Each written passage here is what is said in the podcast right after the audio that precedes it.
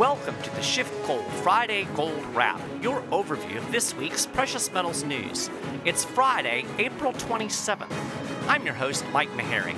Thanks for tuning in. The price of gold is hovering near five-week lows today, and we're on pace for a weekly decline of more than 1% on a stronger dollar, higher U.S. Treasury yields, and easing geopolitical concerns. As I record the podcast this morning, gold is trading at $1321.80, silver is at $1659, and the silver-gold ratio stands at 79.89.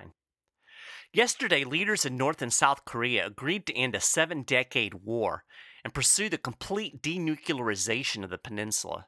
Talk of a trade war between China and the U.S. has cooled, and it appears Trump's missile strike was a one-off event. In other words, there isn't a whole lot of safe haven demand right now.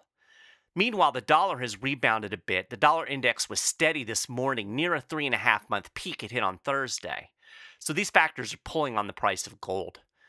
The 10-year Treasury yield cracked 3% this week, sparking a stock market sell-off on Tuesday. The Dow Jones fell over 400 points as several marquee companies, including Google parent Alphabet and Caterpillar, warned of higher costs. In his podcast this week, Peter Schiff said he thinks the correction is over. Of course, he's looking at things from a different perspective. When the mainstream says correction, they mean a drop in the market. But Peter said the recent upward move was the correction. In fact, it was the first correction in this young bear market. Now, technically, it's not a bear market yet because we're not down 20%. But it's only a matter of time before people call the bear market what it is. Investors have been counting on strong earnings to keep the stock market marching higher, but that optimism is starting to evaporate as costs and interest rates rise. As Peter's been saying, earnings aren't really relevant because they're already baked into the cake. Much of the stock market rise since President Trump took office was based on this optimism. Ironically, Caterpillar and Alphabet actually beat their earnings estimates, yet both stocks still tanked. After an initial pop of 4% on the news, Caterpillar plunged over 6%. So that was ultimately a 10% drop on better-than-expected earnings. So what does that tell you? If stocks can't go up, even if they beat earnings, well, what happens if they don't beat earnings? They're going to get crushed. Peter asked a poignant question during his podcast. Why own stocks? I mean, they're going down no matter what. It's just a question of whether they're going to go down a little or if they're going to go down a lot. So this should be taking a lot of wind out of the sails of the stock market bulls who are hanging their hats on better earnings, because even if we get better earnings, it doesn't mean the stock prices are going to go up. I find it interesting that people aren't more concerned about these bond yields. I mean, yes, they are still pretty low historically speaking, but why would anybody think they're going to stay low? The trend is up, right? The government has to sell trillions of dollars in bonds to finance its massive spending. Simple supply and demand tells you that prices are going to go down and yields are going to go up. But the mainstream insists rates are going up for the quote-unquote right reasons. Supposedly, we're seeing rates go up because the economy is so strong, employment is good, everything is great. But as Peter asked, how do they know that that's why rates are going up? I mean, maybe they're going up because inflation is going up. And it is going up. We published a report this week showing that the Fed's very own underlying inflation measure is close to a 12-year high. According to the Federal Reserve's underlying inflation gauge, 12-month inflation growth in March came in at 3.13%. That's the highest rate we've seen in 140 months. That's nearly 12 years. The last time the UIG measure was this high was in July 2006. That's just one reason rates might be going up. Maybe they're going up because the budget deficits are skyrocketing. Maybe they're going up because the Fed is threatening to do quantitative tightening.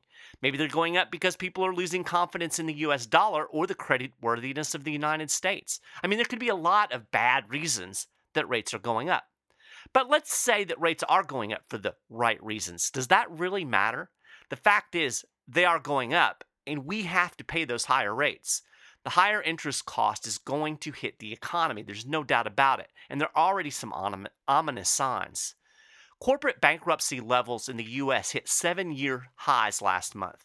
New Chapter 11 bankruptcies surged 63% year over year in March.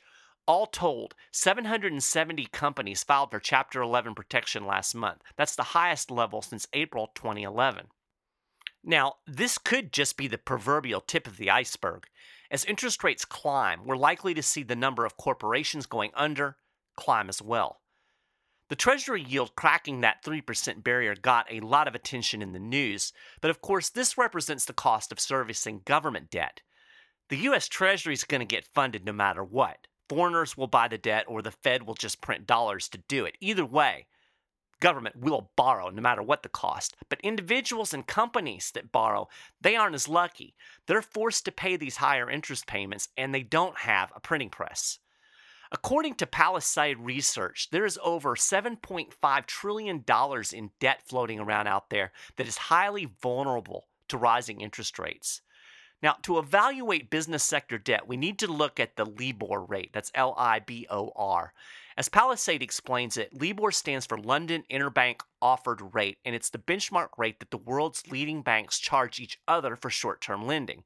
It's the first step when calculating interest rates on various kinds of loans, whether government bonds, corporate bonds, mortgages, or student debt. The LIBOR rate tends to move in tandem with the Federal Reserve funds rate, historically remaining slightly above it. Using Fed data, JP Morgan calculated that there is about $7.5 trillion in pure LIBOR-related debt. According to Palisade, syndicate loans, which are loans offered by a group of lenders to provide funds to a single borrower, of these 97% are tied to the LIBOR rate. Both corporate and non-corporate business loans and commercial mortgages are about half tied to LIBOR.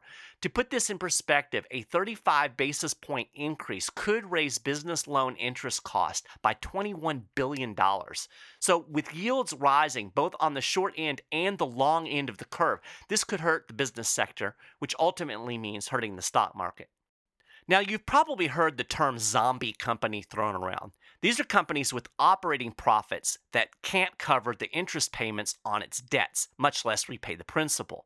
According to the Bank of International Settlements, the number of zombie companies has risen above pre-crisis levels.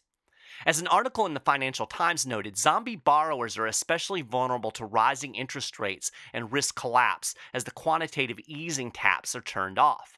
And that's exactly what is happening. The easy money spigot is shutting down. But keep telling yourself everything is fine. In other news, imports of gold into China via Hong Kong surged in March, rising 78.67% compared to February. The amount of yellow metal moving into mainland China via Hong Kong rose to 59.4 tons in March, up from 33.25 tons in February, according to data emailed to Reuters by the Hong Kong Census and Statistics Department. Now, it's difficult to gauge how much gold is actually moving into China because the country does not release that data. Gold imported to the mainland from Hong Kong serves as a sort of indicator of gold demand in the world's top consumer of the yellow metal.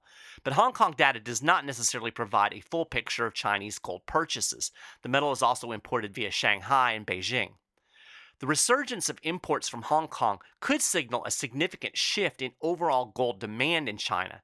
Imports fell 18.5% year-on-year in 2017, and they were down 12.2% in December compared with November. This surge last month could indicate a reversal in this trend, and otherwise we could be seeing increased demand for gold in China. And it could also relate to the fact that Chinese output of gold, and China is the number one gold producer in the world, output is also falling, so that may be the reason that we're seeing gold imported into the country. At any rate, a significant uptick in demand in China, or a fall in supply, could have a major impact in the global gold market. This is definitely something to watch as we move forward this year. To get more details about what's going on in the precious metals market, you can talk to a Shift Gold precious metals specialist. They keep up to date on all the latest short-term and long-term trends, and they can help you better understand how to integrate gold and silver into your investment portfolio. Just call 1-888-GOLD160 today. That's 1-888-GOLD160. Well, that's a gold wrap for this week.